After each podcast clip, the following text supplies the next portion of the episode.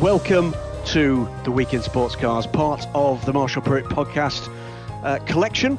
And as always, we start the show by saying thank you to those that support us with this, to Cooper Tyres, to the Justice Brothers, to Bell Helmets USA, and to TorontoMotorsports.com, our sponsors, and of course to my friend across the pond on a very special day for your great nation, Marshall Pruett. Good evening, Marshall. What are you up to this evening? How you doing, my friend Graham Goodwin? And hey, dear frequent listeners, do you like the fact that we just shook things up? I normally open, Graham normally closes. We said, hey, it's a bit of a topsy-turvy, upside-down world this week.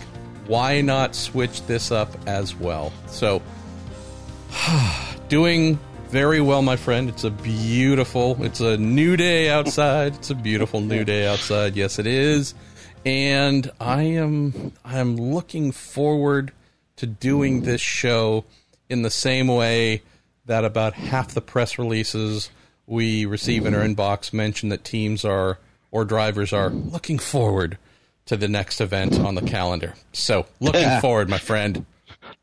Well, let's look forward, and let's look a little bit back just briefly, because it's been a tough year for absolutely everybody. You've been very open and very clear about how tough it's been, in particular in the Pruett household. But I see, in so many ways, Marshall Pruett, a kind of sunrise on the horizon. Great to see that's beginning to see the opportunities you can find for getting stuck deep diving back into the sports car arena. More and more coming forward, and I know a lot more to come, but tell us a little bit before we get into questions. I say good, sort of bad news really, that the story you had on racer.com this week to do with BMW. Was that altogether a surprise? But tell the listeners exactly what that story is, because many people may have actually missed it in the melee of news we've had on other fronts this week. I'd been hearing about that for a little bit, Graham, that being in the unfortunate and ongoing recession, if we're talking about GT Le Mans car counts, that with the four-chip Ganassi Racing team exiting last year, taking us from 8 full-time cars down to 6. Then Porsche's announcement months ago, they would be leaving, giving us what we'd anticipated as 4 full-time cars next year between BMW's 2 and Cadillac Corvette Racing's 2. Had been hearing of late that BMW might just be looking to downsize a bit and will likely, not confirmed, I haven't heard anything to say it's confirmed, but I've heard many things from well-placed sources, made a number of calls to try and get my facts straight, that there is a very strong expectation that when BMW does their annual announcement of their plans for the following year in motor racing, that the big and baller BMW MHGTEs will be part-time participants in 2021 in the WeatherTech Sports Car Championship, conducting the 4 endurance rounds at Daytona, Sebring, Watkins Glen, and Petit Le Mans. So, yeah, sad, but inevitable, I would say. And to the first question, or the first thing that you mentioned, I feel a little bit bad about this, but I also realize that just had to make a decision with this year being what it's been. Turned upside down, schedules changing all over the place, finances being really tough for everyone, media outlets included, reporters included. I normally, in a regular year, split my time about 50-50 between IndyCar and IMSA. And so in terms of written products and content for my main client, really try and straddle that line about as evenly as I can. This year, it really just was not an option. I had to have had to pick the one series, which is actually the most read, the most advertised against, and the lifeblood, that being IndyCar. And so it's been weird, and I've obviously stayed on top of my beloved sporty cars, but I just have not been in a position where I can be on the phone as much and staying stuck in to the degree that I'm normally accustomed to. So it's been awesome, Graham, with the IndyCar season being over for almost 2 weeks now, of just being able to wake up each day and go, yeah, of course, there's still the IndyCar stuff I need to do, but getting stuck in to the degree that I love with sports cars, calling a lot of people, asking a lot of questions, and finding out a ton of things. It's a little bit that was reported on Friday, and lots more to come next week. It's just been, I've felt so good that I can just be back at that normal place. So thanks for asking. But yeah, the BMW thing saddens me, but this is everything that was never supposed to happen. This is where GT convergence, or pervergence, as we like to use on the show here, this is what GT convergence talks a few years ago was supposed to stave off, was supposed to plan and prepare for and have us on a solid path. And in the absence of that, well, guess what? The market continues to vote. The market says, so GT3, that's probably going to be the way you're going to need to go. And well, guess what? It's exactly where we're headed. Well, there you go. And you showed a few of the little, well, I wouldn't call them snippets, the stories you're on top of for the coming days, and it's fair to say that they edge for the most part towards the positive, and that gives us, I think, the very neat introduction for the point of the show where I select which way we're going to go in terms of our four major categories. And I think we're going to start with exactly that. It's going to be IMSA, and we start with GTLM. What? About a couple of stories on GTLM. John Richter talks about Ferrari and the potential for Scuderia Corsa maybe to come in as a GTLM team in 2021 in the IMSA WeatherTech Sports Car Championship. Question is about Ferrari. Do they care which class they're represented in, GTD or GTLM? Do they even care if they have a car on the grid in IMSA? Focus seems to be on Europe, even though the US is their number one market. Well, great questions, as always.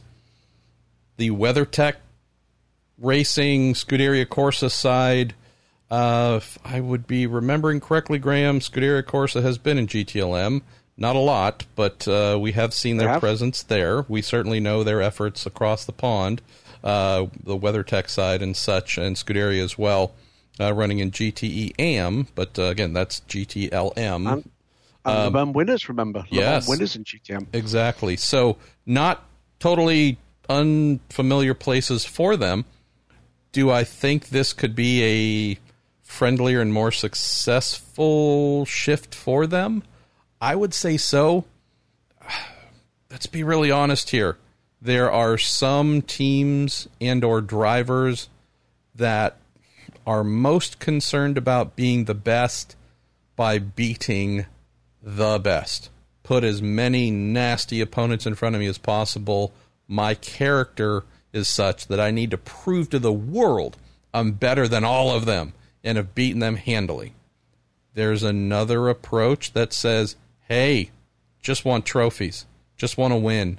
And if it's against 10 nasty opponents or 3, well,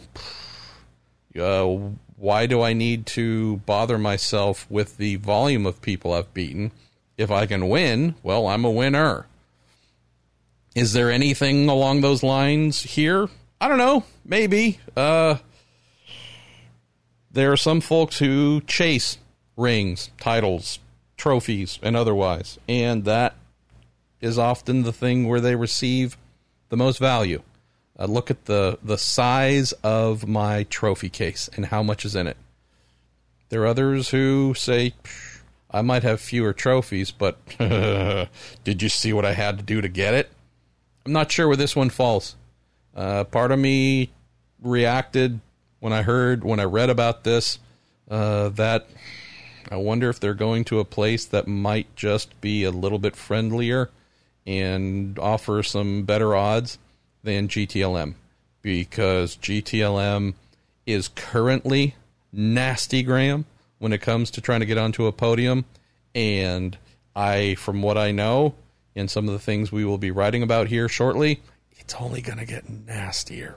So you mean GTD? Sorry, you mean GTD? Sorry, GTL. Yes, I was about to say GTLM again. GT Daytona. So the timing might be right. It's all about value systems. And, yeah. So, hey, if I wanted better odds of winning, you know, look, I want to race in my Formula Ford going up against Form Atlantics and some other insane machinery. I want it because they all broke.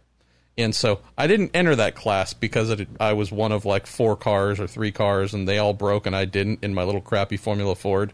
But I did get a flag, a checkered flag at the end of it for winning.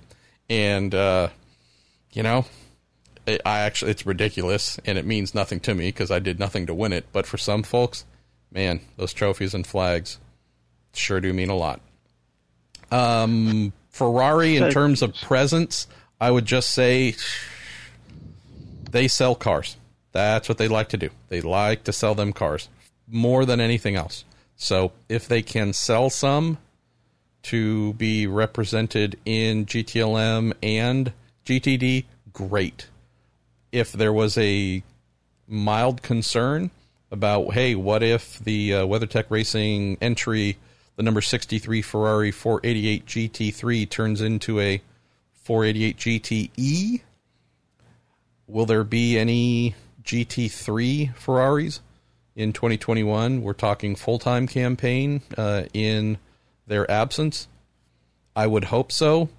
I will have to say I haven't heard much about that being the case. So could we lose the one Ferrari that we have in GTD to GTLM and then not have the good old prancing horse there in the Pro-Am class, at least for next year? It's a possibility, but also with where things are headed for 2022, Graham, with GTLM going away and the GT3 Pro and GT3 Am, you know, Pro versus Pro Am structure that we expect to see manifest, might just be a one-year thing. Well, hashtag let's wait and see. Hey, there we go. First airing for the show this week. We carry on with the question in GTLM. This time moves from the factories to more contingent on the drivers. This one's around a guy I've never heard of, Nick Tandy. Who? Nick Tandy. Apparently, I've never heard of him. Loser, just a loser from what John, I the rumors. Richter. Nick, John Richter says he heard on the IMSA broadcast Nick Tandy might be in line for the empty seats of Oliver Gavin at Corvette. Should recognise, by the way, because that's happened in the period since we did the last show. Quick word about Oliver when we finish the answer to this question. Any news on Nick or any of the other IMSA Porsche drivers' plans for 2021? Haven't heard a thing. Other than hearing the same thing that you heard mentioned, I have a little bit of digging that I need to keep doing here. Would I be surprised to read a press release at some point in time in the near future that Nikolai Tanduski will be driving a Corvette C8R? It wouldn't surprise me. If I was a member of the Corvette Racing team and or Chevrolet Racing, GM Racing's hierarchy, and was looking to fill the now vacant full-time role that our dear friend, beloved Oliver Gavin, with his stepping away from full-time, is made available, holy crap, I'd be going to him. I'd be going to Earl Bamber. I would be going to Lawrence Vantor. I'd be going to Joey Hand, Richard Westbrook. I'd be going to a number of drivers to inquire about their availability to fill that role. The odd part that, again, we know, well, Porsche as a factory team is leaving IMSA. What do they have to offer their factory drivers next year? Either in IMSA, in GTD, as the attaché to a customer program, like we see with Patrick Long, with the Wright Motorsports entry and Ryan Hardwick and so on. What do they have in terms of Europe, right? What do we have if we're looking at WEC, ELMS, whatever it might be? Where might some of the factory pros in IMSA go next year? Are there enough quality seats, Graham, to offer them either in another class in IMSA or elsewhere in the world? And if there aren't, would some of those drivers who will not be competing in the 911 RSRs after next Saturday, would they be interested in doing GTD or customer programs somewhere else in the world? That's another thing that just needs to be acknowledged and respected. So we have a pretty good idea of what some of the drivers are going to be doing. And I would say some might be more inclined to, yeah, I'll drive alongside pro-am person, whomever, and that's just how I keep paying the bills. And, you know, this is more of a business decision than the expression of my competitive pro racing icon status. You might have some others that say, yeah, I don't know if that's me. And if you don't have something front line, top line, truly thank you for everything you've done, but I might need to go explore my options elsewhere because I don't want to be in, name that pro-am model. Would Nick Tandy, in your opinion, Graham, fit the, yeah, I'll go do customer racing, or the, no, I want to stay factory level and continue to beat the crap out of people at in that kind of grade of competition? The latter. I think it's fair to say. I mean, Nick is ultra competitive, and still very much at the height of his powers. Not beyond the realms of possibility, by the way. We've seen it happen before with alliances between factories, that drivers can be effectively still under contract, but allowed, under the terms of their contract, to do other things for a year, maybe 2 years. Bear in mind, driving for a GTLM team, other than potentially at Le Mans, would not be putting a Corvette driver in direct competition with a Porsche driver, as far as we're aware at the moment. So not beyond the realms of possibility that it might not necessarily mean, if Nick is going to go and do this, that he would completely sever his links with Porsche. Lots of pieces in this jigsaw puzzle. As we've just reflected, a lot of news still to come. And that's just an IMSA. There's plenty more, by the way, on this side of the pond and on the global side that we're kind of sitting astride at the moment. There are always pieces in that puzzle that may not be immediately obvious. Think, for instance, about the effort that took Romain Dumas and Timo Bernhard to Audi for a year. A very successful year indeed, winning Le Mans with that team. Yes, as part of the same overarching company, but that was done to ensure that those drivers got experience otherwise wouldn't have got, and to help the development program for Porsche coming into the LMP1 class. You know, these factories, particularly the motorsport departments, smart people. If it did come down, though, to Nick's choice as a driver, stay with a Porsche contract or go and find something that might give you, further longevity to your career. Well, if that is the case, there's a very good example of longevity that's just left that seat, and his name begins with O and ends in Oliver Gavin. Le Gavin, yes. And just the final thing to mention here, if we're just talking spirit, fighting spirit, I think you and I, Graham, and probably most of our listeners conjure a similar mental image of the Corvette racing team. Brash, American, red, white, and blue, beat up everything in sight. There's a fierce pride. It's a out loud, upfront pride in fighting like hell. If we need to bang wheels, we will. We'd rather it be clean, but look, we didn't come here to tap dance. There's a real defined personality about this team, which is also reflected in its drivers. Again, some of their drivers are church mouse quiet. Others are more boisterous and outrageous, but they all have that common theme in their driving personality that matches the team. On the topic of Nick Tandy, he might not have known it all along. He's been the perfect Corvette racing driver in terms of his driving personality. I mean, again, the last guy you want to see in your rearview mirrors going for the win, because he's either going to pass you, cleanly, or you're going to get lumped up a bit, but just a nasty, dogged competitor, and that fits the profile of Corvette Racing perfectly. I did say before we started this question, time for a moment or two about Ollie Gavin. Known to all the drivers, by the way, as the captain, and that's because of not just his seniority in years but experience, but also his outlook, his attitude.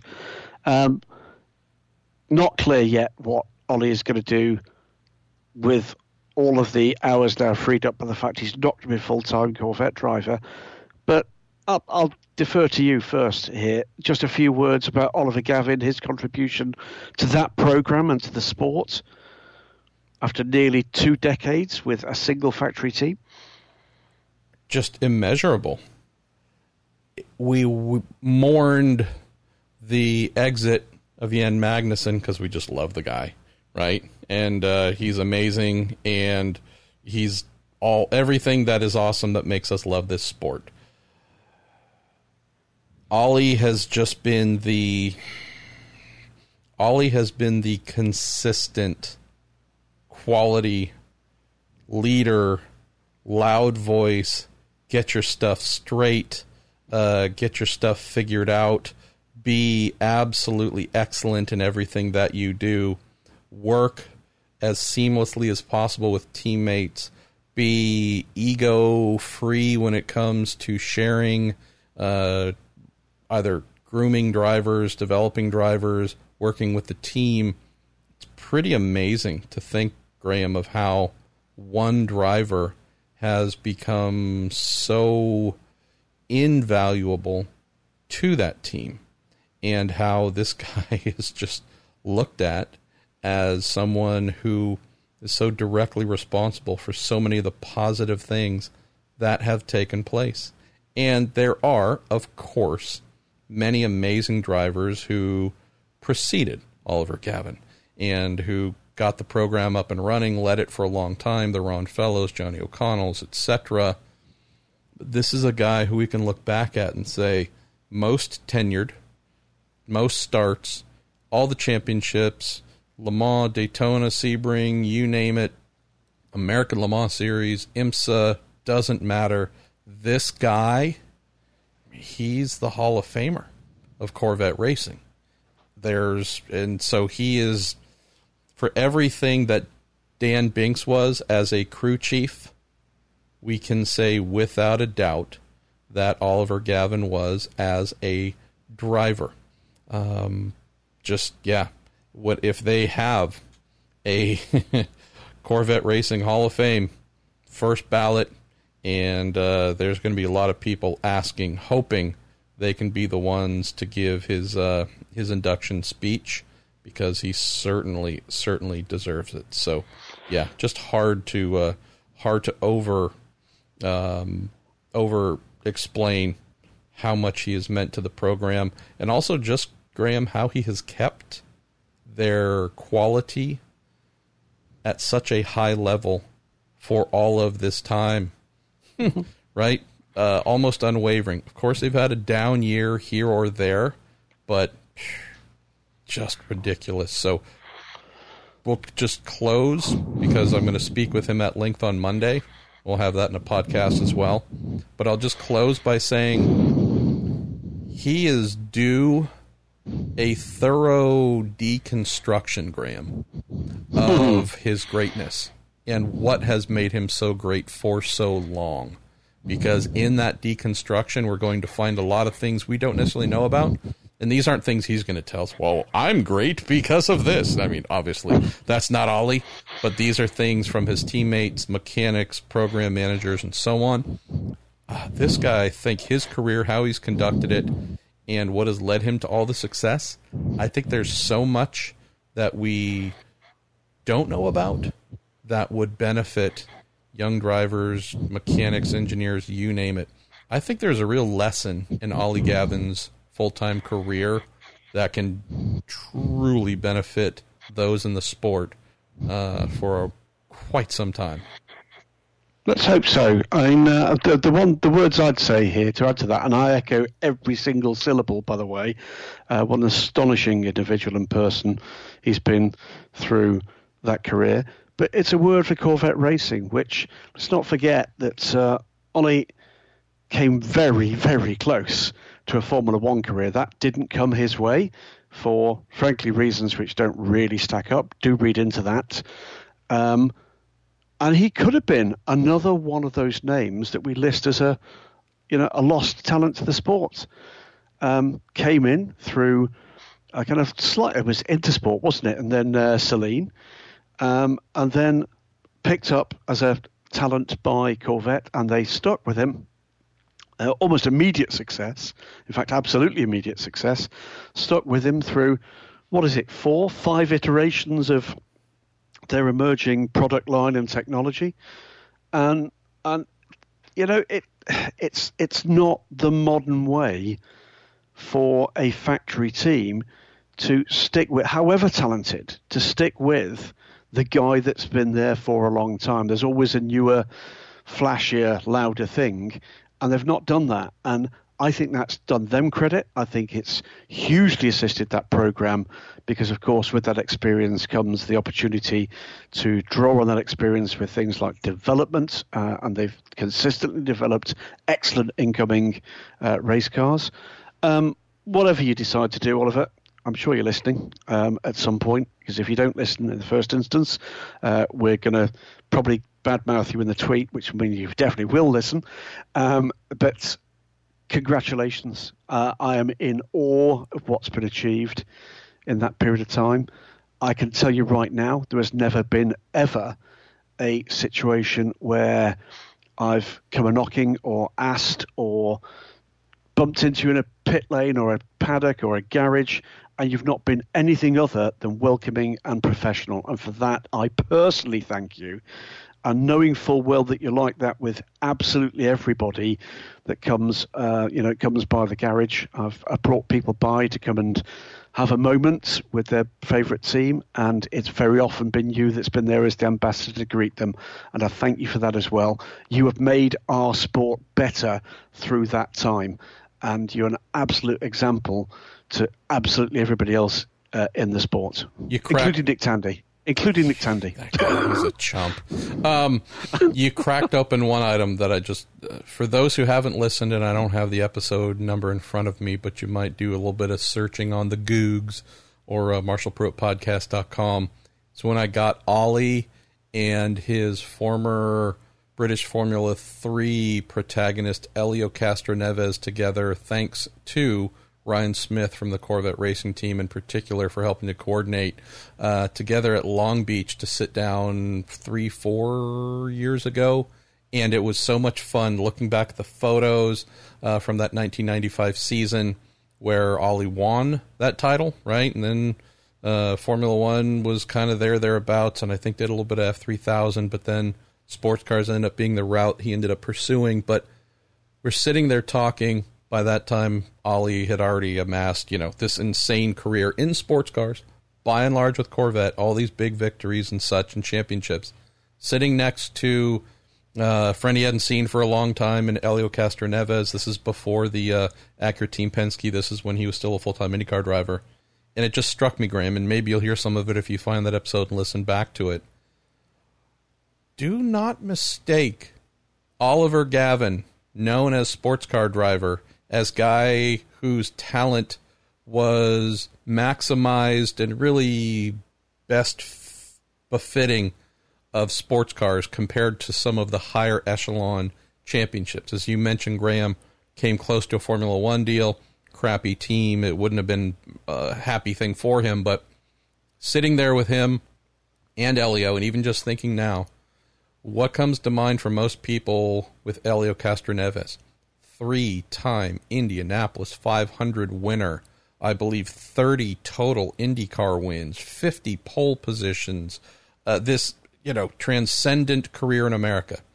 Had Ollie had the opportunity to come over to America like Hélio in and around that same time frame and find his way into IndyCar instead of Formula One? Let's not mistake ourselves. thinking that the guy that he beat to the British Formula 3 title, neither of them had ever done ovals by that point, so this is something the two of them would have to learn. But let's not confuse ourselves in thinking, oh, well, one was better fit in this higher echelon, and one was better in kind of what's, you know, referred to as maybe just below top-tier open-wheel stuff. I have no doubt Oliver Gavin would be a multiple-time IndyCar champion. Can't tell if he'd be an Indy 500 winner, but I can tell you that his talent would absolutely have him running in the top three, if not multiple-time champion in IndyCar, and there's no doubt for me about that. So I just have all the respect for him in the world for what he did, where he ended up focusing his career. But if we could go back, Graham, 25 years or so, I think we're talking about him retiring as an IndyCar legend as well. Amazing. Absolutely amazing. And just to put the cherry on the cake of that sports car career, just going to read for you now his Le Mans class finishing positions for his first 6 years as a sports car driver. First of them was Saleen, and from there on in, that was 2001, from there on in with Corvette Racing. In 2001 with Saleen, third. Then with Corvette, win, third, win, win, win. They were the first 6 years.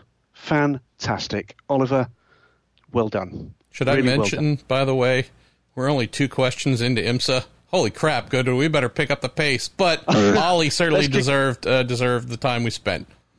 Right, so let's kick it off. And oddly enough, the next one is Hélio Castroneves. Wow.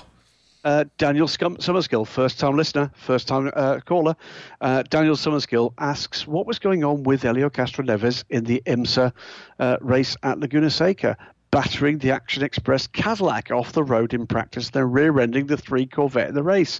Not his finest weekend's work. Yeah. Okay.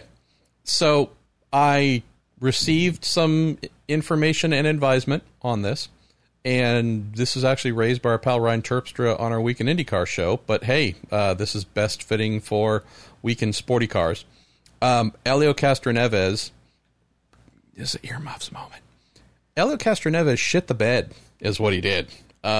He absolutely did about the worst thing you can do, which is intentionally use his car not just as a battering ram, but in an abusive mindset. So we're not talking about two cars racing for the win, drag racing up towards checkered flag and bashing into each other, all in pursuit of glory. This is using your vehicle to try and do intentional harm to another car, and I guess by extension, the driver inside. For those who haven't seen the little clip, I believe our pal, dailysportscar.com's Ryan Kish posted this clip, I think, on his he did.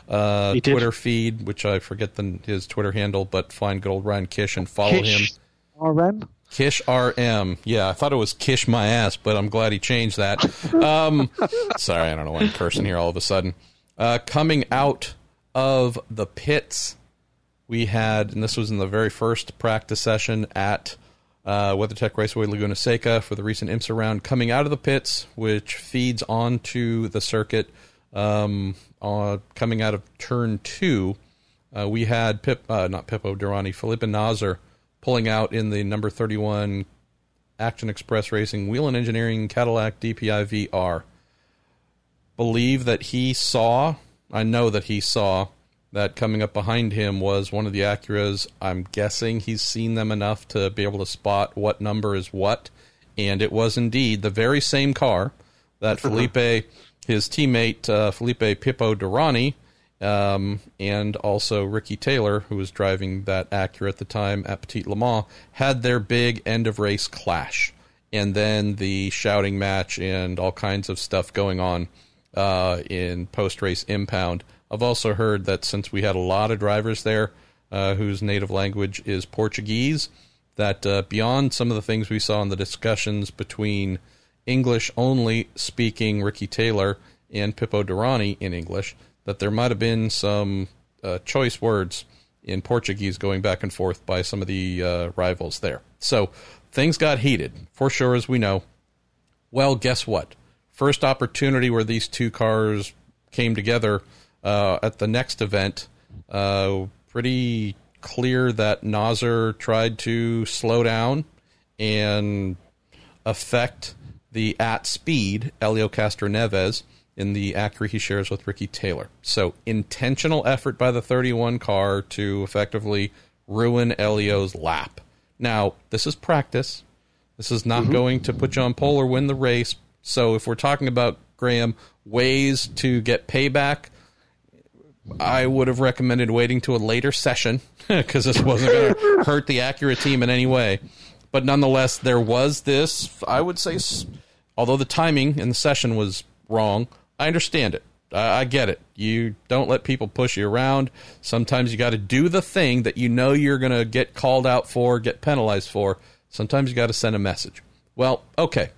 Timing of the message, session used for the message wrong, but that's what happened.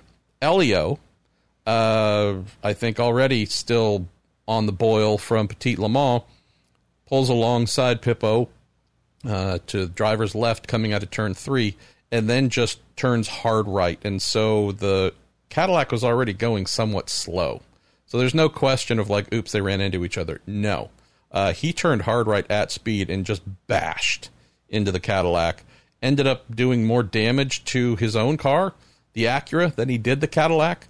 But things were on from there. IMSA penalized them as best they could in the moment. I believe the Acura had to go back to the paddock for repairs and then reemerged, served a penalty. The Cadillac served a penalty as well. There you go. Was that over? No.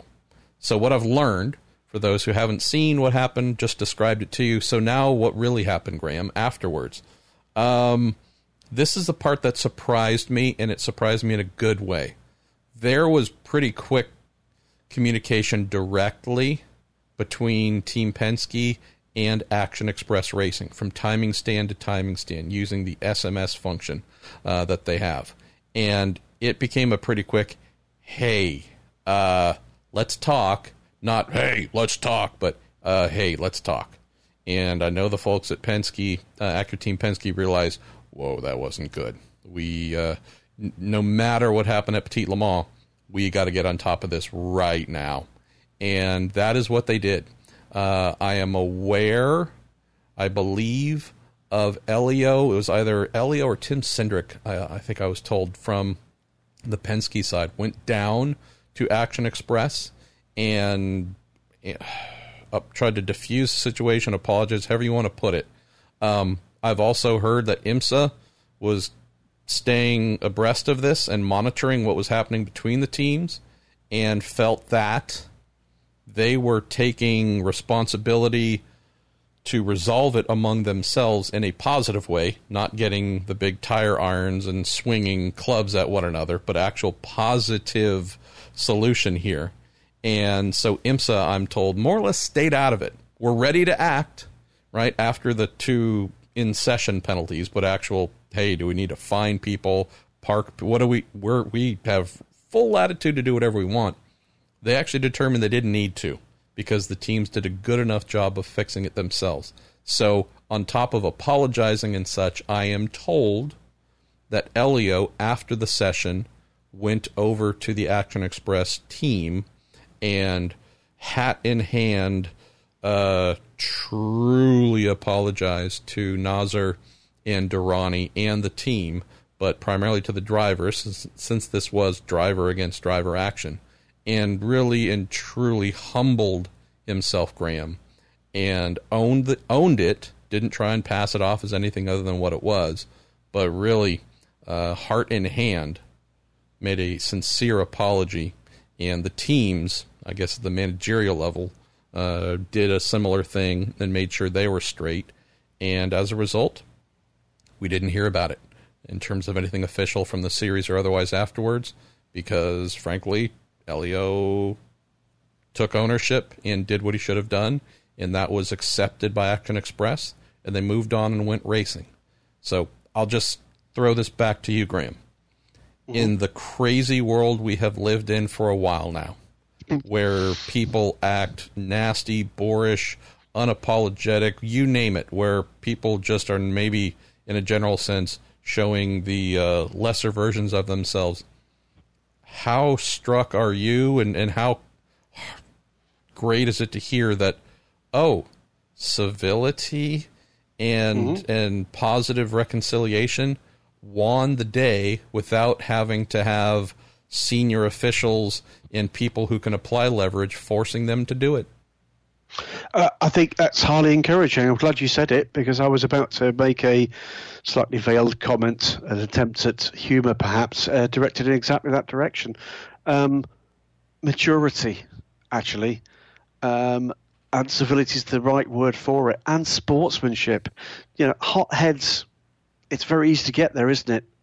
That one, I think, went on a bit too long, and it showed, didn't it, with those behaviours not being either gentleman's finest moment. But, you know, let's hope that they can maintain that. We want to see these guys racing, and, you know, it's very easy to see a move in isolation. That was the move that finally crossed the line without a shadow of a doubt. It was horrible to see, and well done for all parties if they've actually found a way forward and through that, and we can get back to what we all want to see, which is these guys duking it out within the rule book on the racetrack. We've got, you know, one of the most challenging ones of the lot to come at Sebring. We don't want to see that kind of behaviour there, because there it can go really horribly badly wrong. Let's get it on, gentlemen, in the best, fastest, and still badass way. But I agree with you, MP, if it can be sorted out without having to refer to rule books and sanctions, then that's the very best way forward. And if everybody's learned a little bit because of that, then you get a double bubble, don't you, for it? It's good to hear. It's good to see. Now, guys, go and prove it out there, and let's see you going wheel to wheel using the right side of the wheel this time. Right, we're going to push on, because we have indeed taken quite a time over a number of these questions. Do you want to choose a couple more from IMSA before we move on to WEC Aslam's? Yeah, so I will grab a couple here and do the new shotgun approach, and mention that if we don't get to your question, as always, please send them back in, and the more hostile the resubmissions, the better, because those make me laugh. Oh, yeah. Spirit of Franconia says, how do you rate Mazda's performances this year, especially after the split with Yost? They had a good start at the two Daytona races. The second was dominant, but since then they never really performed in that way again. Were they on the downside of #BOPness, which were never really altered? We know that the higher speed, more flowing circuits tend to benefit the vehicle dynamics of the Mazda. We also know that Cadillacs have not always had the kindest BOP to work with. Things have improved a bit towards the end of the season. Acuras have really been in a pretty darn good sweet spot, and there's been a pretty apparent thing. We've mentioned it on the show before, but of all the DPIs, the Acura has stood out to me as the best overall package from the first race to the last, whether it's a street course, big speedway like Daytona, super bumpy, lots of turning at Sebring, you name it. It seems to be the most universal tool of all the DPIs, and I would say this year has really seen a demonstration of that being the case. Could I say there are some places where BOP would have certainly helped the Mazdas more? Yes. There have been some events where I've been very surprised at how uncompetitive they've been. Only quick thing I'll add to close this Spirit of Franconia is when they went on their 3-race win streak last year and broke their duck, got their first win in DPI. My thought for the Mazdas was, that's awesome, but now that they've gotten through and done this, and it's some of those, the BOP was certainly in their favor. I wonder if this is going to hurt them next year, because now that we have not only seen them win, but win handily, those are the kinds of things that cause organizations that use BOP to be mindful. It's that weird thing, Graham, of you want to win, but you never want to look good doing it. You want to look like, oh, my goodness, all the stars aligned, and we got lucky and win. The last thing you really want to do in a BOP series is have one or more performances during the season where the people in charge of the technical side remember your performance and go, man, do you remember that time where that brand just mollywhopped everybody? You can do that once and probably get away with it. Twice, maybe three times, which is kind of sort of what Mazda had happen. It just stood out to me like, oh, man, they're not going to forget this. And I'm not saying that's it, but I think there might be a shade of that to consider here. Andre Good, you ask about there only being 31 entries for the second biggest race in the calendar. Low car count can't just be because the race moved November, can it? There has to be another factor involved here. I'd say it is, and not just because of COVID, not just because of whatever. Would say that, Graham, it's not totally uncommon to see a scenario where if we've gone through a long or trying season, if there are teams that realize they have no chance either of a championship or a meaningful championship position, that they might choose to skip. That's one thing to keep in mind. We see that happen all the time in a variety of championships where that's an option. Would also say that for some of the rounds that we've seen featuring GTD Sprint, right? The non-endurance races. Not a surprise to see some of the cars are committed to only the sprint rounds, not on the big long season finale here. Would say also the financial side too. Yet again, it's been an expensive year for everybody. A lot of concerns about money for next. Is competing at Sebring or saving that money and hopefully better securing your 2021 season the right play to make? I'd make it if I had to. LMP2 is certainly not a thing that has blown up to the... If this were a March Sebring, Graham, do I think the LMP2 count would be double? Probably. Yep. But it's not. So a couple of these things here, Andre, I'd say have us at 31 instead of 35, 6, 7. Yeah, I think, though, when we get back to Sebring next year with the 10 to 12 LMP3s thrown in, we're not going to be talking about 31 entries. Alex Eichmiller, quick thing here about, hey, any topic mentionings of late about Ricky Taylor trying to get into IndyCar? Do you think it's still a possibility? There's been a variety of desires and possibilities for that to happen. I've heard about none of them as being realistic for 2021. I'd love to see it. I think the kid would be a rocket, but I'm not aware of that happening at all. Last one we'll take before moving on. Otto Kinzel says, hey, Marshall, hoping your lovely wife are feeling healthy and okay. Steven Simpson, big fan. Any news where he will be in 2021? Hoping he'll be back in one of the IMSA prototype classes. Don't know. Love myself some Steven Simpson as well. Should reach out and ask. Would hope he'd still be part of JDC's DPI efforts in some capacity. But yeah, this is a guy who should be overemployed instead of underemployed. And I hope that's the case. But I'm going to make a note here to reach out and ask our fine South American, who is now, for the last year, 2 years, an American citizen. South African? What did I say? African. American? Yes. South American African. South American. No, or did I blend his South African and Americanness? I don't know. I'm drunk. Before we move on, I just wanted to just add a little bit of breadth to that question about IMSA and car counts. If your primary series of interest is IMSA, please don't think it's just happening on that side of the pond. Everywhere is struggling for numbers. Oddly enough, I'm at one race this weekend at Silverstone for the final round of the British GT Championship, where it bucks the trend. We've got 38 cars, including 20 GT3 cars here for this weekend. But a lot of that is because it's teams filling in for programs that otherwise have been a bit sporadic. But just about everywhere else, we'll have a reduced car count for Bahrain next weekend. That's where I'm heading to on Monday. If that flight isn't cancelled, which most of them have been, we're going to see the same with the Intercontinental GT Challenge in Stephen Simpson's home market in South Africa. South America. I'm hearing significantly fewer than 20 cars expected for that race to be confirmed. But This has been a long, hard year in very, very many ways. I've got a story to write about another team, and was actually heartened to hear what they had to say. Level 5.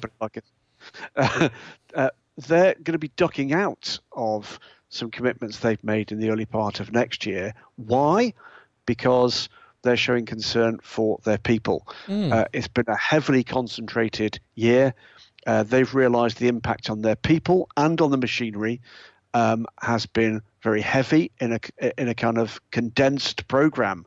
Probably doing racing more often you'd ever see these cars racing, which has put strains on all sorts of things. And they've pulled out of a couple of additional races they plan to do in the early part of next year so that they can just take time to breathe. Spoke MP to one team manager for a GT team in Europe. Caught him in his car coming back across France from another race, and he told me he has been on the road for 17 straight weeks. Had not been home for 17 weeks. Okay, wow. Actually skipped a race to come home to spend some time with his family. It's not every team that's been doing working like that, but a lot of them have been. And in this instance, we're going to give, I think, the slightly lower car counts at the end of this year a bit of a buy, and hope we can push harder again in 2021 and beyond. It's going to be tough for some time. We need to be mindful of where things are in terms of car counts and car counts across classes. But my appeal to our incredibly knowledgeable audience MP is not to let that be your guiding principle. I'd suggest right now a really good thing to do, switch it about. Concentrate not on who's not there, but who is there, and thank them for it, and find your ways to show appreciation for that, because there's never been a tougher time to put a car on a racetrack. Truly, it's a tough time out there for everybody. I was hearing today at Silverstone from a team owner I have known for a decade that he's finally given up the fight and will be selling his team.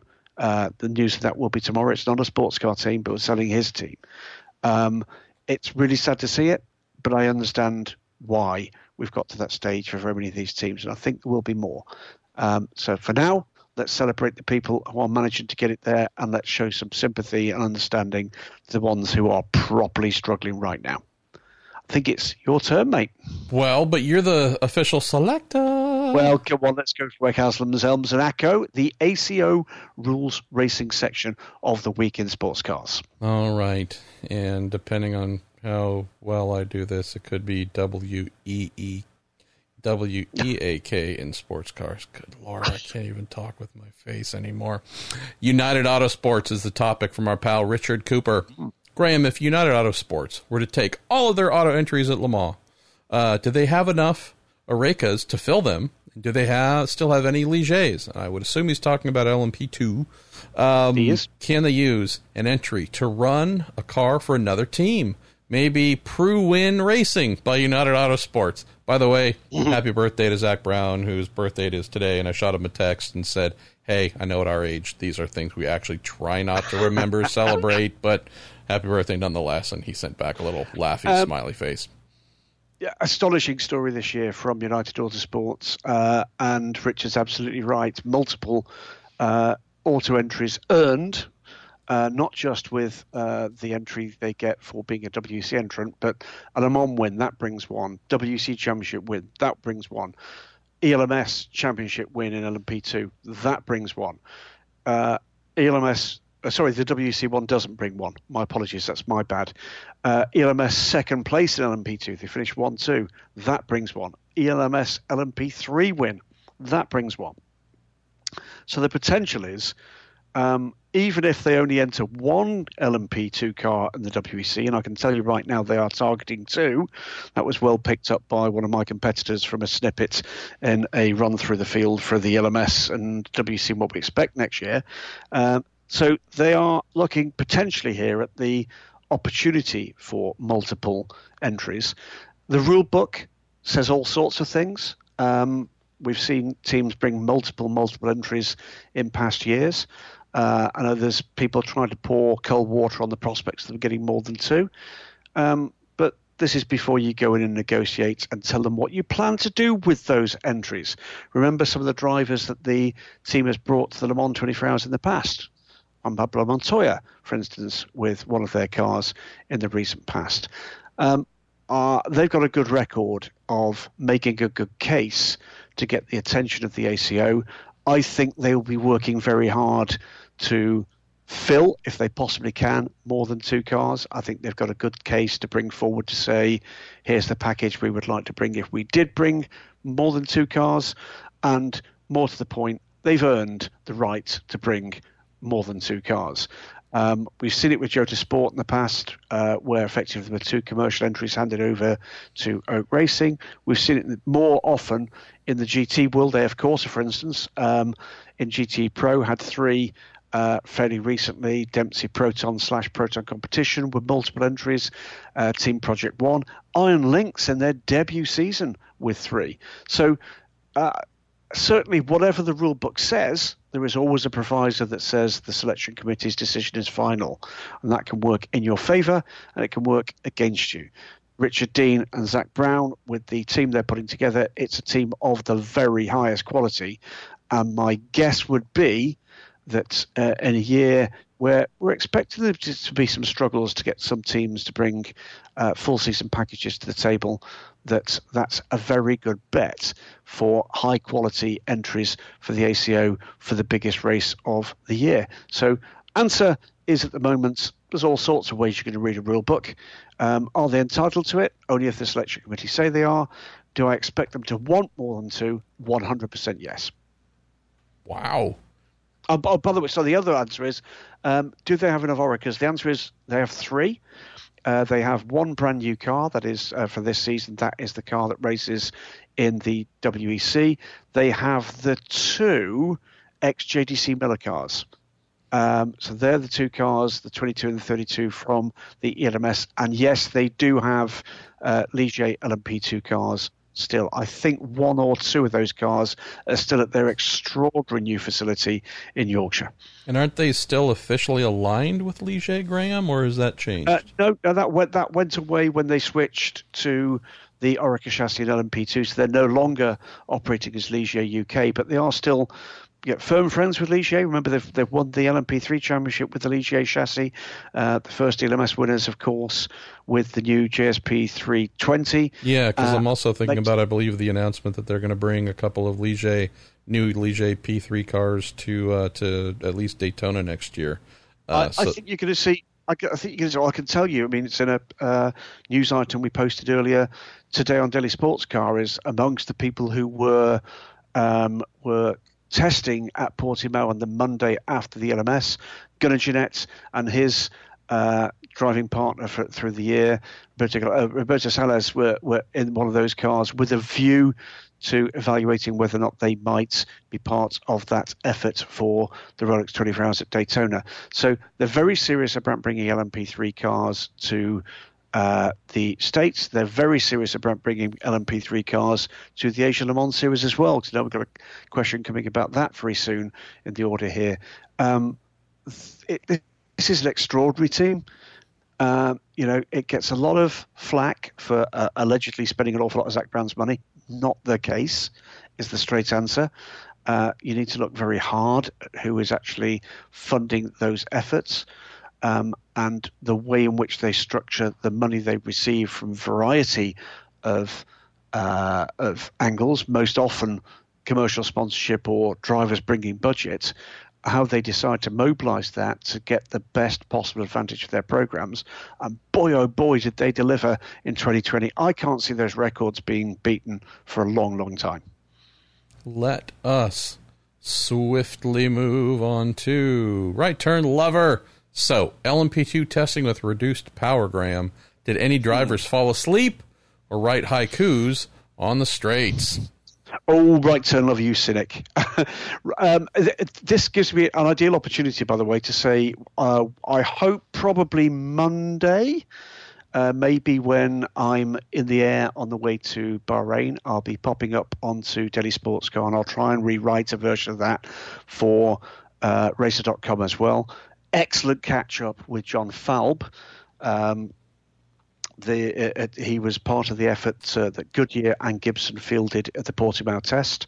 And John unpicks beautifully exactly what it was they were testing. What I can tell, right turn lover, they weren't just testing one way in which to reduce the power by. It's about 40 horsepower, 30 kilowatts. It didn't make a huge difference in terms of lap time. It was something like 0.8 to a full second. Translates to 3 to 4 seconds at Le Mans, although the difference is going to be accentuated at Le Mans because of the nature of that circuit with a lot more time on full power. Talked as well about the program, and very impressive program that Goodyear going through for their 2021 tyre selection as the sole tyre supplier in LMP2 in WEC in ELMS, and has, by the way, plenty to say about the way in which the future rule book is being negotiated or not. It's a really good insight into what motivates a gentleman driver, and for that matter, the role that clearly is valued by both Gibson and Goodyear in the role of a gentleman driver, and in this case multiple gentleman drivers, in helping to test the cars that they will be driving, and let's not forget, be paying for in 2021 and beyond. So the answer here is no, they didn't get bored. He does have some very positive things to say and some negative things to say about the way the package is coming together. But it's, I think, a cracking insight into the mind of one of the cream of the crop of current bronze-ranked drivers in sports car racing. Watch out for that. I hope no later than Monday. We're going to Tigera 380. What are your exceptions? I think expectations was the intended word. So. Your expectations for the size of the Asian Le Mans Series entry, considering the change of venue and new restrictions? Okay, right. That's a great question. We are waiting with bated breath for that. I have information that I cannot and will not be publishing yet. I'm expecting it to be very healthy indeed. That's a mark of two or three things. It's a mark of the fact that we've not had much racing in Asia. Therefore, there are car owners that are very keen to get some racing miles on themselves and their machinery, and the Middle East is close enough to make that a possibility. I think, as we've said before on Twisk, the idea from Cyril Teichvalen and PFE on to have this condensed timetable, initially in Southeast Asia and now with these four races over effectively 3 weeks or 3 weekends, has got real appeal. It's something that people feel they can plan for, which is a massive gap at the moment for very many people in racing. It's something that is certainly going to save them money, and there's all sorts of figures being bandied about, but it's a significant saving on money. They can win automatic entries for Le Mans by success in those classes, is a third thing. And at this point, with all sorts of restrictions across Europe and the rest of the world, actually going and having some time in the sun at what is a really excellent motorsport venue, and with great hotels and great facilities, could be worse places to be in February, couldn't there? Is the straight and honest answer. So the answer here is I'm expecting a good to great entry. Can I give you numbers? No, I can't. In terms of expressions of interest, it is a record-breaking level of interest in this series. And I think we're going to see very good entries in every class. And that is LMP2, LMP3, and GT, which is for GT3 cars. I've been in conversation with more than one team that has never raced in the Asian Le Mans series before, that almost certainly will bring multiple cars. Simple as that. The fact that we've actually got two significant races in the same region in the weeks before that, with the 24 hours of Dubai, and the Gulf 12 hours in just under a month before we start with the Asian Le Mans series, can only be a good thing. So I think what we're expecting is a very good entry. It could be an extraordinary entry. But I don't like to predict those things before formal entries and indeed the money to back them up arrives on the table. What I can say is that I think the venue, the organising team and the teams themselves and the partners for the series are doing an extraordinary job to add confidence at a point where that is the missing ingredient with very many calendars moving forward. Beautiful. Let's see. We got a few more. Let's see. Where shall we wander next? Why don't we go to Bob at Car Sports Stuff? Can you get our hopes up and let us know a list of any LMDH manufacturers that have said anything that you found to be interesting towards them joining? And I'm guessing, is this aimed towards WEC, or is this a misplaced insight? I think it's both, really. I think it's both. I think the answer here is we're all waiting with bated breath as to who's going to transfer that interest from being sitting in a technical and rules-making committee to putting their cards on the table and saying, we're going to come. We're going to come and we're going to do this. I think we've got a little while to wait for most of that. There is still really very positive indications that we're going to get the potential for multiple manufacturers committing. When will that be? They've Thursday. Got time. Thursday at 3:00. You know, we've said before, Honda, you know, there's good signs that that's very close. Porsche are formally evaluating that. They've told us that publicly. I'd be surprised if we didn't see something positive coming from them. I think there are positive signs coming from a number of other manufacturers, both in Europe and the States.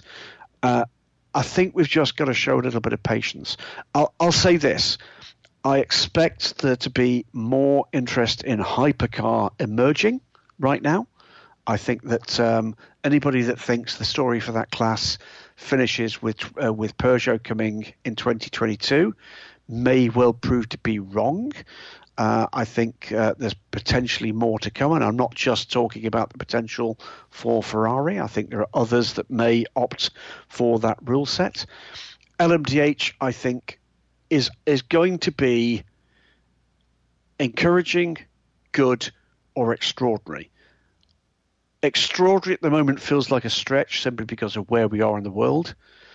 I think good is got every chance of becoming a reality, and certainly in terms of the people I speak to in positions of determination and decision in motorsport, I am still hearing very positive things. And I'm not just talking from the organizers' point of view, I'm talking here from manufacturers' points of view as well. There are a lot of people working very hard to make things happen. You know, I think we're going to lose some manufacturers to sports car racing in the coming years, whether that be GT manufacturers or people involved who are currently are currently involved or have been involved recently in prototype racing. But I think we're going to gain some as well. It's an exciting time. It's a frustrating time.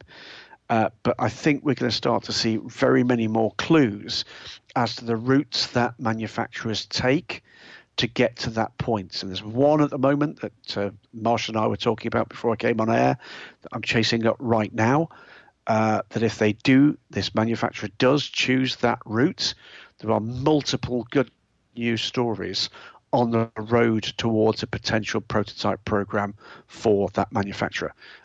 So # let's wait and see.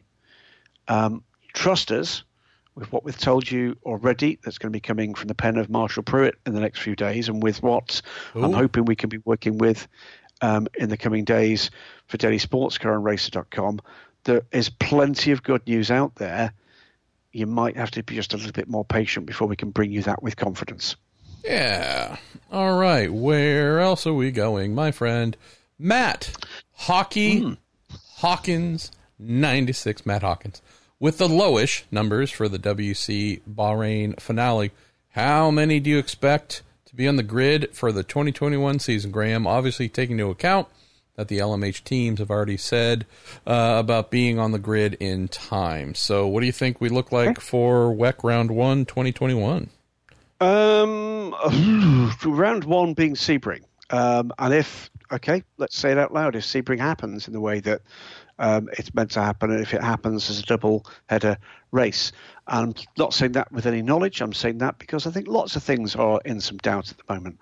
I think the numbers for WEC are looking very healthy indeed. I know of one team that has been told, no, you can't have the car that you've asked for on the grid. And this is a very well-established team that's looking for a multi-car entry. So the answer here is, I'm not going to turn around and say they are full. But if you think about what they generally have tried to do to make it sustainable is make a maximum of 32 cars. That's what we've had. We've had more than that, but that was, I think, with confidence that they wouldn't get all 34 for the full season, which proved indeed to be the case. So they've been looking previously at a maximum of 32. Let's do, as you incorrectly say across the pond, the math. We know of potentially 6 top-class cars for much of, if not all of, next season, those being the 2 Toyotas, 2 Glickenhaus, a Bicolis and a Signatec Alpine, a grandfathered P1 car. We know of the likelihood, still to be confirmed, of 6 GT Pro cars, the 2 Ferraris, the 2 Porsches and the 2 Aston Martins. That makes 12. That leaves us trying to fill 20. If you look at what we're expecting in terms of LMP2, I think they'll be just shy of double figures for that. It may be better, but I think at the moment we can be reasonably confident of 8 or 9 cars for that, which to get to 32 then leaves you just into double figures for GTEM, and that's not a stretch. We know already that Porsche have sold 10 new 911 RSRs for service in 2021.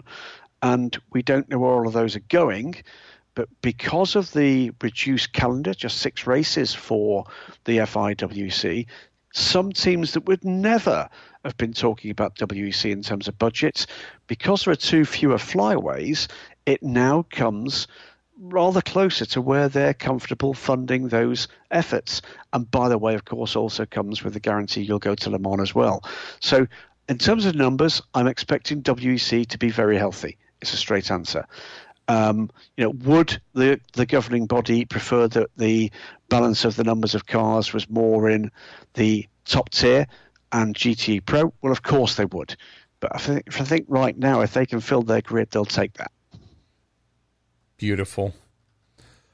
All right. Robin Crickman asked a question about what can be done or what is being done to peg back LMP2 engine performance. You want to answer that, Graham? I can fill in some if needed. I can tell you exactly what the score is at the moment, what's been tested, both at Portimao and then at Motorland Aragon, were at least 2 different solutions. It involves some hardware changes. So I can tell you, for instance, it requires new exhausts. It requires, I think you would call the States mufflers. It requires new velocity stacks, in our word, trumpets, and it requires a new exhaust manifold for the cars. And there are some mapping changes as well for the cars. So generally speaking, what it means is they're reeling the cars back in. There is less top end for those cars. And you'll read in the coming days what Jan Falb's clear description is of the way that manifests itself from the driver's point of view.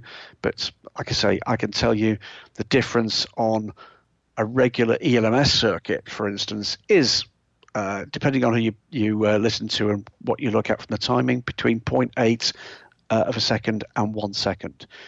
I stood and listened to the cars because we had cars running both in 2020 spec and 2021 spec at Portimao, and you can hear that the shift points are different, but there's not a massive difference in terms of the soundtrack of that engine. There's maybe a hint at the top end of a little less bite, in exactly the same way as a little less bite to the engine notes between the 2017 Porsche 911 RSR and the cars we'll be hearing in private hands next year with the new rear exhaust. Not a great difference in terms of the tone, but the top end, the ping, if you like, at the top end of the rev range is a little bit less.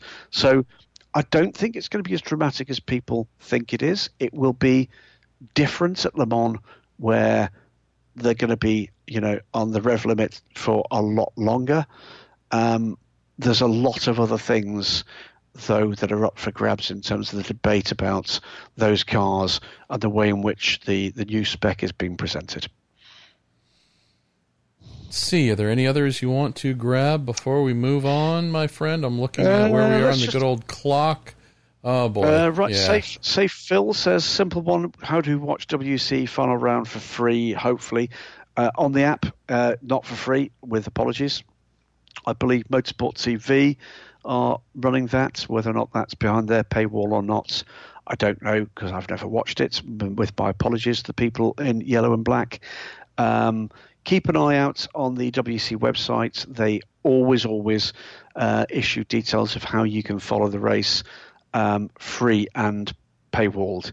I think we'll get quite a good one. I think people are in a good mood for this one, and we've got a few changes to the driver lineups that should keep things interesting. We've still got some championships up for grabs. So the answer is, I've not yet seen the final broadcast list. I'll be flying in, because of the lack of available flights, a few days before we're required on site, and I will be, as always, putting out a series of stories before the weekend, both with previews for the race, but also how you can watch the racing that will happen next weekend.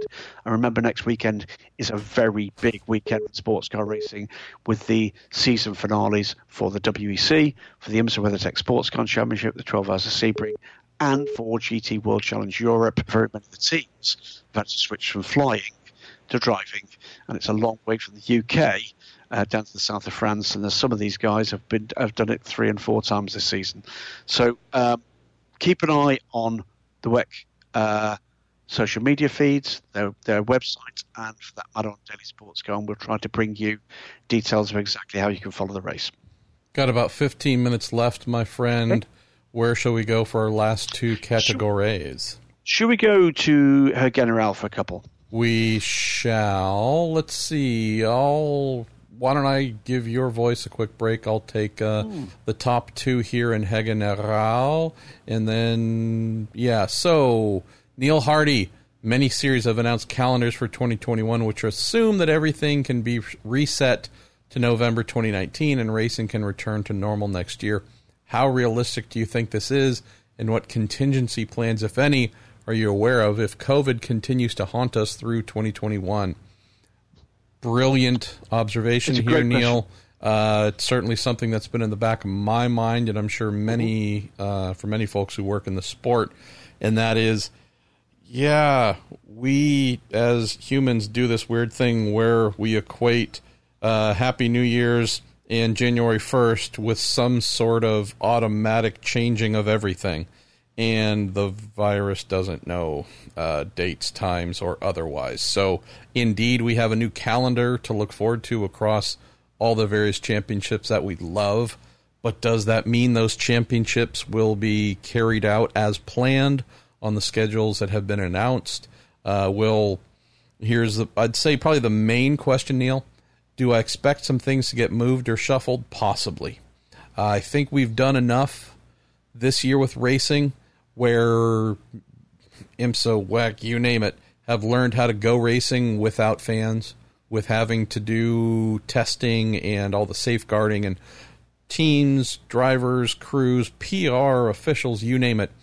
Everyone has a lot of repetitions, a lot of reps doing this. So I think we're talking Rolex 24 in January, WEC and IMSA together at Sebring, and then both of these championships in particular just taking off and running their schedule as normal. Do I think that can happen as is without shuffling the calendars again? I do. Biggest contingency, though, is, hey, has your country locked itself down because they haven't gotten their stuff together? I know my country hasn't locked itself down and hasn't gotten its stuff together. But just big picture, will, Graham, the X amount of drivers that compete full-time in IMSA who live in the UK, will they be able to get on flights? Or, again, pick whether it's international travel, domestic travel here, in and around Europe. that's the thing, Neil, where we can't really say, because while I don't think the races themselves will need to be scratched and moved so much, they're just, in a general sense, I think the thing we're going to have to track is how are the various countries, fiefdoms and otherwise, handling these things. Are they getting better, and are some places saying, nope, not coming in? Or if you do, you're going to need at least 2 weeks of quarantine.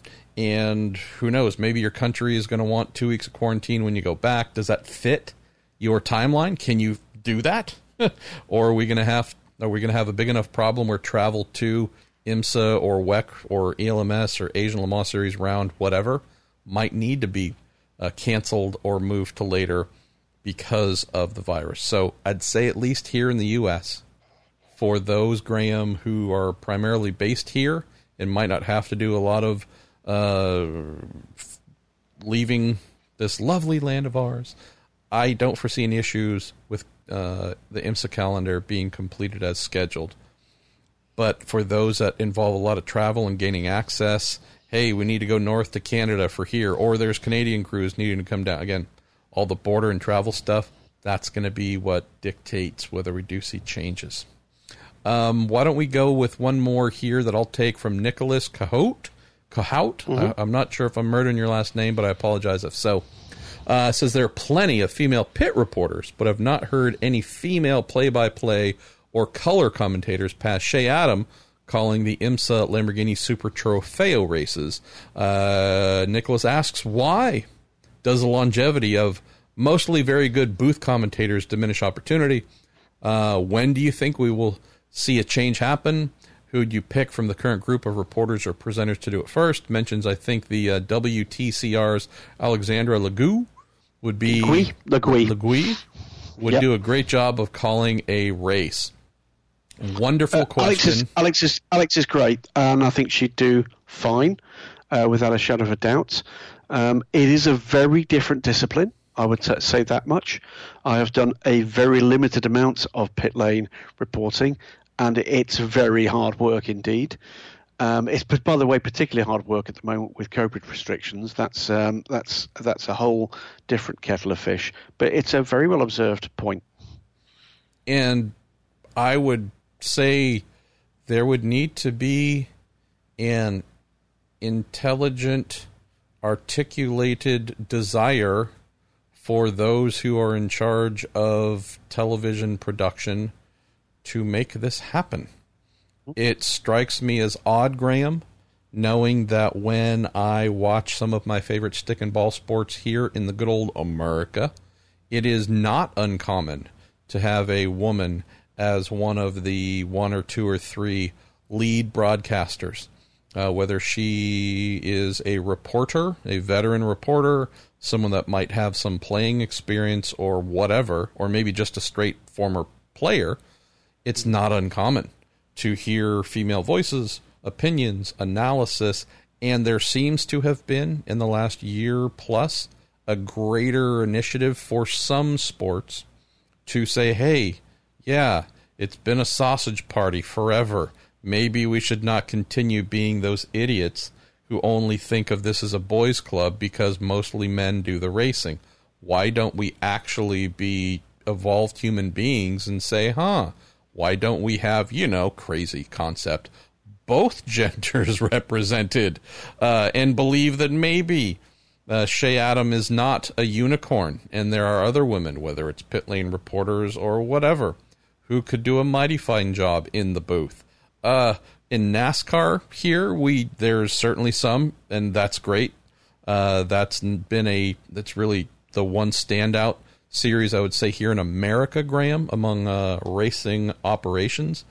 But yeah, whether it's IMSA, World Challenge, IndyCar, yada, yada, yada, if you hear a woman's voice in the broadcast, it is almost exclusively from pit lane. And I can only say or hope that some of the folks who are in charge of these decisions decide to, join the times and say, yeah, this is dumb. It's truly dumb, and there's no good reason for it to be a sausage fest. So can't really speak to what you might watch across the average European racing series that I wouldn't capture as well. But I know that over here we're doing a piss poor job. I think to finish off, because it's pushing on, isn't it? Let's get a couple of from our fun section to finish, MP. How about I choose one, you choose one? I'm going to start with Motorsports86, who says, a couple of shows ago you talked about a model car John Doonan had. He was trying to get an autograph. He says he has way too many 1/18th models. He brings them to him for Rensport reunions for autographs. Do you happen to own any? And if so, what are your some of your favourite ones? I'll answer quickly. I'd love to hear what you've got on the shelves, MP. I've got a bundle of 1/18th sports car models on the bookshelves in the office, most of which are owned by my son. Amongst the favourites, what have I got? There's a weathered Corvette C5R, the Daytona winning car. Sits on those shelves. There's a Momo Ferrari 333 I'm particularly fond of. Multiple GT1 cars, Lotus Elise GT1s, I think there's 4. Every generation of Porsche 911 GT1 and some GT2s as well. And short and long-tail McLarens. They all sit there with a group of LMPs as well. I think all in all, on the shelves in the office, there may be 20 to 30 1/18th cars. There's some new shelves going in fairly soon, so I can actually free up some space on the bookshelves for, you know, it's a crazy idea, books. That might be the one. What about yourself, MP? Oh, boy. I possess many. I have not bought many for quite some time, just because it's not really, fun play. Discretionary income has not really been much of a thing for us for the last couple of years, but I have many. I believe that while packing when we moved a little over a year ago, I did a decent job, Graham, of looking through my many bookshelves and in the packing process, separating the ones that I knew that I had to keep and the ones that I'd be okay selling. And I think I did that with my 1/18s and 1/43rds. So meant to move here for 1 year, put a lot of stuff in storage, expecting us to only be here for a year. We're needing to be here for a second year, and who knows if it'll end up being a third year too, but packed everything away. And I don't remember all of them, and none of them are out. So there's that, but I think I might have a box somewhere here in the closet that is meant to be released to the world for sale. So if that's the case, then maybe I'll do a better job of remembering which ones I do have. But a lot of them are older-ish, so a lot of them more 90s and 2000s. And, yeah, not a ton of 2010-era stuff, but, yeah, and sometimes it's odd stuff. Like the, hey, everyone knows that car. Like, I love some of those, but more often than not, it's the, oh, that's weird. Got to have that. So yeah. That's a lot of it, too. I will say the one thing I did buy for myself, and this is probably a kind of early birthday present for myself or whatever, is I saw that there's a new 2020 Lewis Hamilton half-scale helmet, replica helmet. So I ordered that for myself. And, yeah, was disappointed, though, when it arrived to see that it was, I guess understandably, the Australia round one version instead of the updated Black Lives Matter full, I am owning myself and don't care what the hell the rest of you think, evolution of Lewis Hamilton that I appreciate even more. So I guess I'll probably be ordering his 2021 half-scale helmet because that should probably have the one I was hoping this one would be. So, yeah, other than that, it's been mostly 1/43rds, and, but not a ton of them. So, maybe that'll be a fun off-season thing. Graham Goodwin and his 1/18ths. Well, you know, we've done it before. I mean, it's the window ledge collection is 1/64 and 1/87, and I'm very happy with those nowadays. But yeah, we can certainly. We're going into a month's lockdown here in the UK. Well, we're in a month's lockdown. Once I'm back from Bahrain, there's not a lot of travelling on the agenda, apart from a trip you'll be hearing about in the coming days and weeks. You want to pick one more to finish us off? Yeah, I'll pick one, and I'm also going to say apologies to our pal Jacob Baim. I counted of the 3,023 words contained in the in the 8 pages of questions we have for this week. Jacob was responsible for over 400 words in the 3,000 that we received. And so I apologize that we're not actually... Maybe a Jacob Baim special. Yeah, we're not actually getting to any of them, which is kind of crappy. So I'm sorry, Jacob. It's not that we lack love for you, brother. Just, send them back in, fire them back in, and the more hostile and creative, the better. We're gonna close with our pal, Andrew Bacca, the Baxter. Says it is Miller and Montoya, I believe that being Robin Miller and Juan Montoya, versus Roger Penske and John Doonan for the 2020 presidential election. Polls are split, and it comes down to one contested track. Which track is contested and who ends up winning? As for what the vote is and why it's contested, that's up to you. You are the political expert in this two-man endurance podcast team here. Robin Miller and Montoya versus RP and Doonan. What's the track that's being contested? Who ends up winning? And what is the vote for and why is it contested? I think it's the Charlotte Roval, for starters. Ooh! Has to be. I think the what's being contested here? Well, between Robin Miller and Juan Montoya, there's two big paper bags full of personality, aren't there? Filled with poop and on fire. Yes, flaming. Yes. And then you've got the captain and John Doonan. Very different personalities again. What is being contested there? What isn't that a metaphor for our times? I think... What's being contested here?